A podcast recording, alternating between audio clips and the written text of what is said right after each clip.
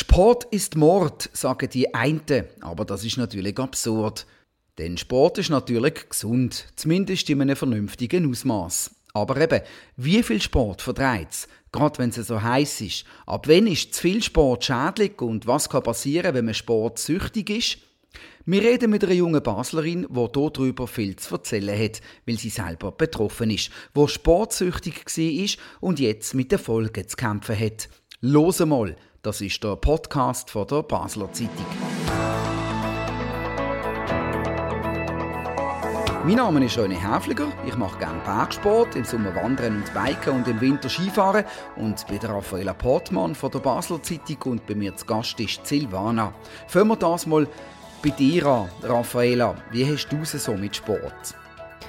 Also ich bin mir grausam schlecht im Schulsport und habe den Sport erst später angefangen lieben lernen und jetzt äh, mache ich Kraftsport vor allem und das macht recht Spaß. Gut, und jetzt wird es ein bisschen komplexer. Silvana, erzähl uns deine eher wahrscheinlich ein bisschen schwierigere Geschichte im Zusammenhang mit Sport.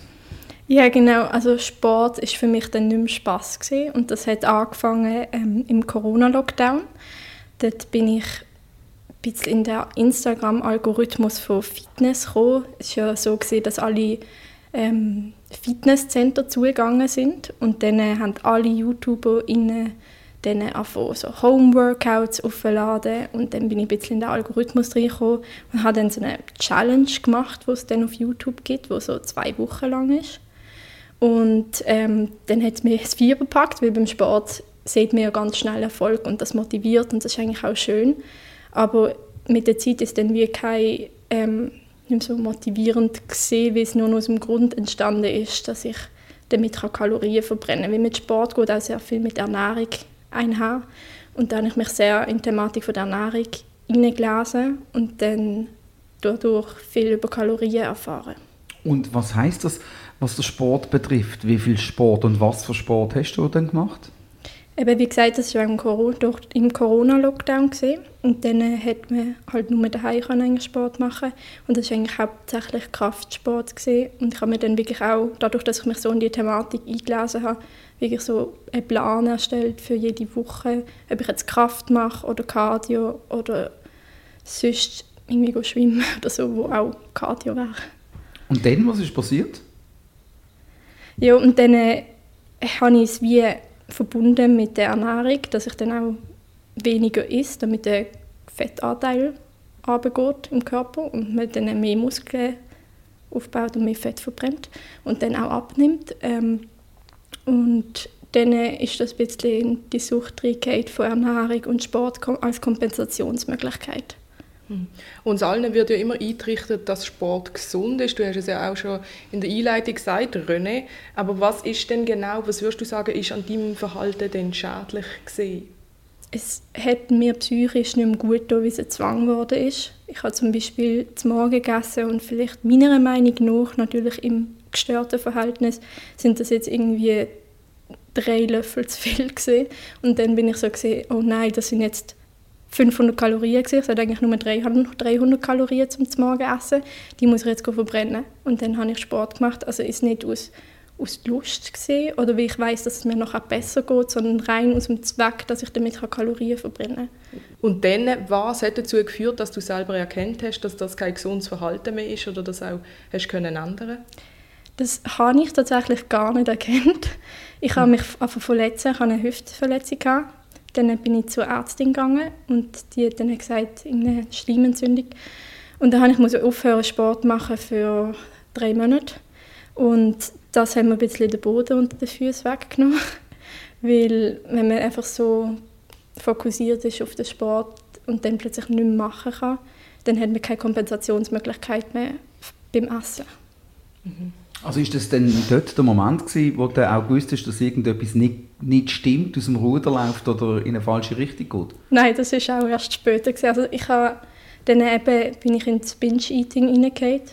Also, das musst du äh, vielleicht schnell erklären, was genau, das ist. Genau, das ist eine Essstörung. Es gibt ja so drei große, die man kennt. Das ist eine Bulimie, Magersucht und Binge-Eating. Und Binge-Eating ist die meistverbreitete. Und das ist so, dass man keine Kontrolle darüber hat, wie viel man isst und so Essabfall hat zur Dämpfung der eigenen Gefühle.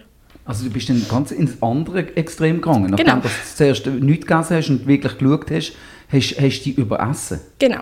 Und wie, wieso das? Wie kommt das?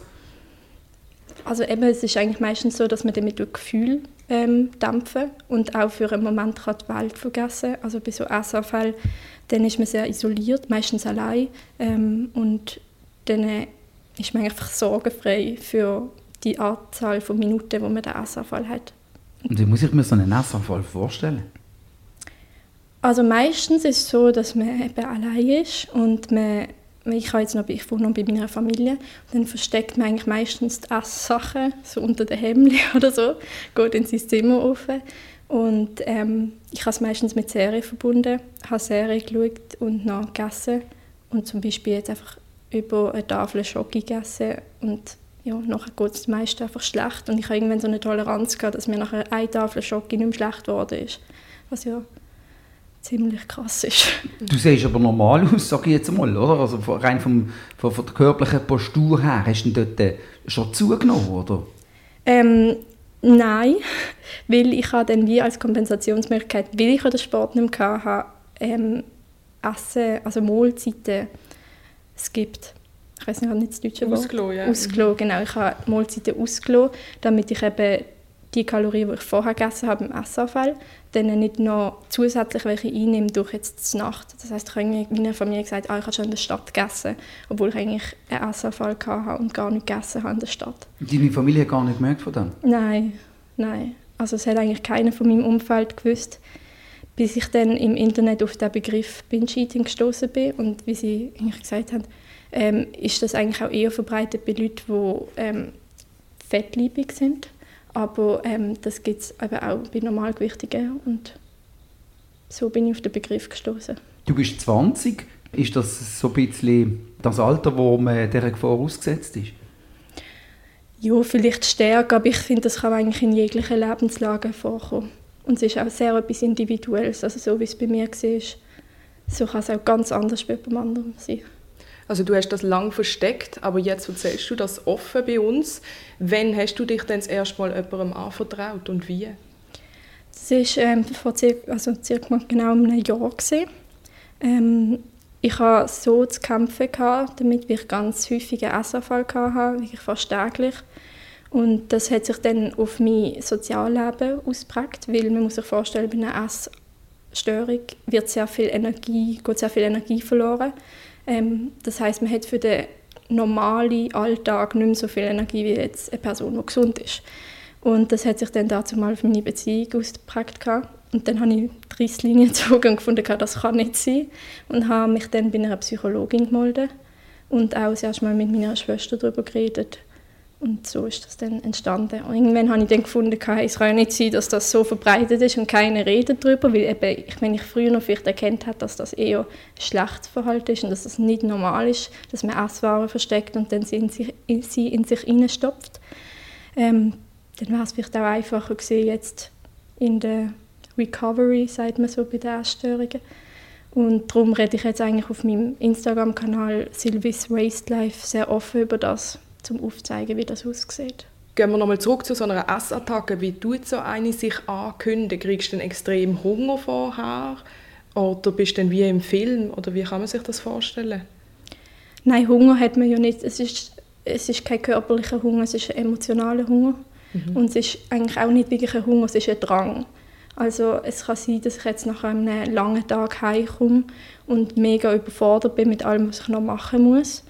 Dann spüre ich, wie das Gefühl von der Überforderung auftaucht und dass ich das dämpfen muss.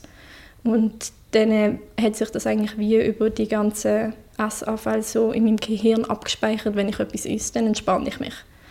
Und dann ist das immer die einzige Lösung, zum, zum Essen zu greifen und das zu essen. Gibt es denn für dich so spezielle Trigger, wo, das, wo so eine Episode auslösen? Also so Auslöser, wo, wo dann so eine Episode folgt danach? Also es sind bei mir sehr häufig Gefühle als Trigger. Ähm, ich glaube, das ist so das Häufigste. Und das ist einzig darauf zurückzuführen gewesen, auch das mit dem ganzen Essverhalten, dass du keinen Sport mehr hast können machen Ich glaube, es hat sich schon ein bisschen früher noch angekündigt, auch vor meiner Sportsucht, aber es war nie in einem schlimmen Ausmaß und ich glaube, durch den Sport, den ich dann eben nicht mehr machen konnte, hat sich das überhaupt so schlimm können entwickeln Und dass du sportsüchtig bist, hast du dann erst gemerkt im Nachhinein? Also das genau. ist dir selber gar nicht aufgefallen? Ja, das habe ich dann in Therapie gemerkt. Ab wann ist man denn sportsüchtig? Was ist das für eine Definition? Ich glaube, das steht mir nicht zu zum beantworten, weil ich glaube, das ist eher etwas, was eine Psychologin sagen sollte.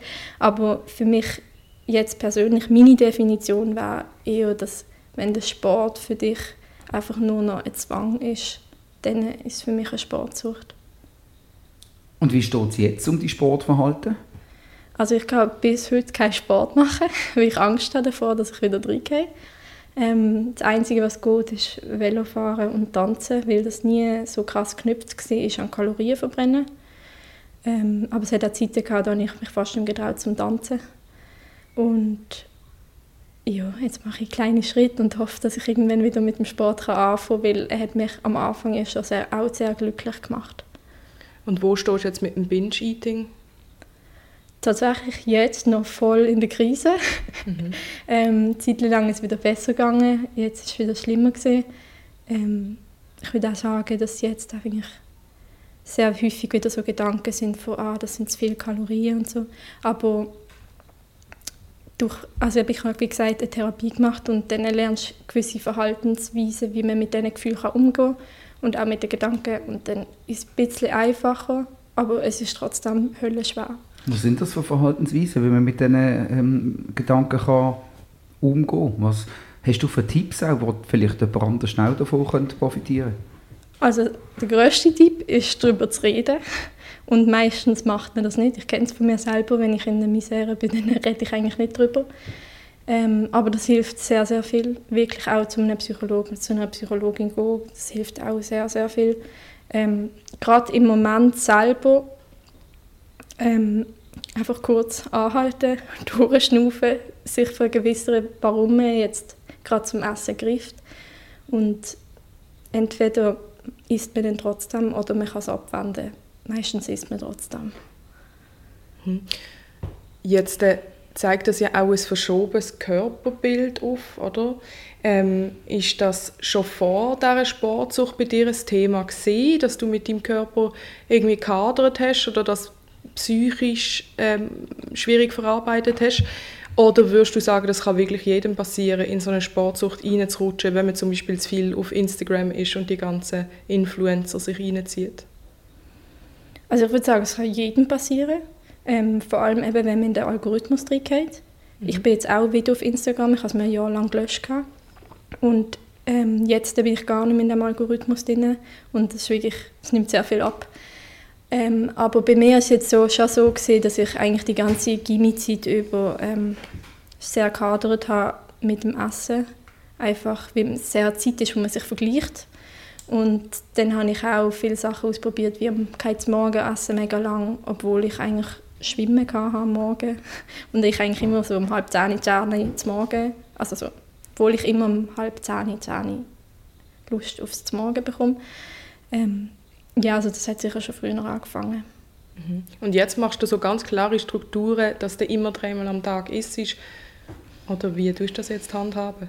Nein, ähm, ich schaue eigentlich, dass ich auf mein Körpergefühl los, ähm, dass ich eben um halb zehn, zehn bekomme meistens Hunger, dann esse ich und dann ein bisschen nach Bauchgefühl gehe. Und das ist aber relativ schwierig, wenn man Binge-Eating hat, auf sein Bauchgefühl Gefühl zu hören. Aber das ein bisschen rausspüren ist, glaube ich, auch Teil des Prozesses. Hm. Hast du denn das Gefühl, wenn du satt bist, also wenn du den ganzen Tag ordentlich isst, dann äh, vermindert das die Binge-Eating-Attacken oder hat das wirklich gar nichts mit dem zu tun? Also dass quasi der Körper einem dann irgendwann zwingt, Kalorien zu sich zu nehmen? Ich habe schon von vielen gehört, dass es so ist, dass wenn man wirklich regelmäßig isst, dass man dann auch nicht mehr so die Essanfälle hat mhm. und weniger den Drang hat. Bei mir ist das jetzt nicht so, weil es bei mir wirklich sehr auf meine Gefühlswelt abgestimmt ist. Du bist dann einmal äh, rausgegangen, indem du das eben committed und erzählt hast. Ähm, wie hat das Umfeld darauf reagiert, wo du dann mit dem plötzlich einmal gekommen bist? Also ich habe einen Text geschrieben, weil ich es nicht aussprechen konnte und habe es in einen Text verpackt. Und meine Eltern und meine Schwester, eine Schwester habe ich es zuerst erzählt und sie haben es glaube nicht so ganz gecheckt zuerst.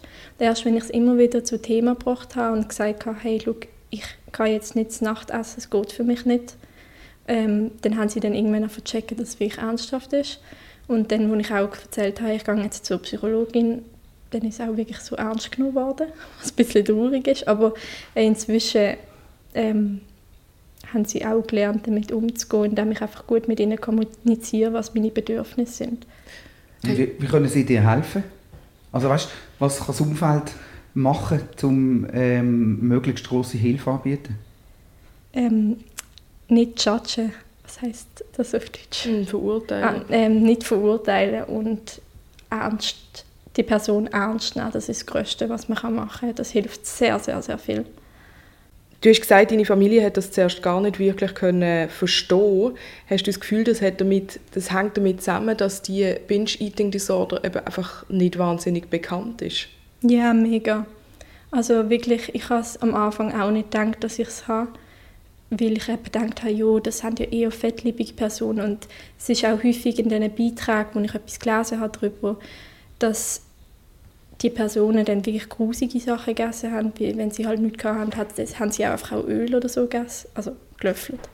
Ähm, bei mir ist das nicht so gesehen. Also ich habe schon auch grusige Sachen gegessen zum Teil, einfach damit ich kann essen kann. Aber es ist nie so schlimm gewesen, dass es irgendwie Öl oder so ist. Du, du wohnst daheim oder hast du ja. einfach alle Kästchen geräumt oder bist du selber noch einkaufen im Geheimen oder?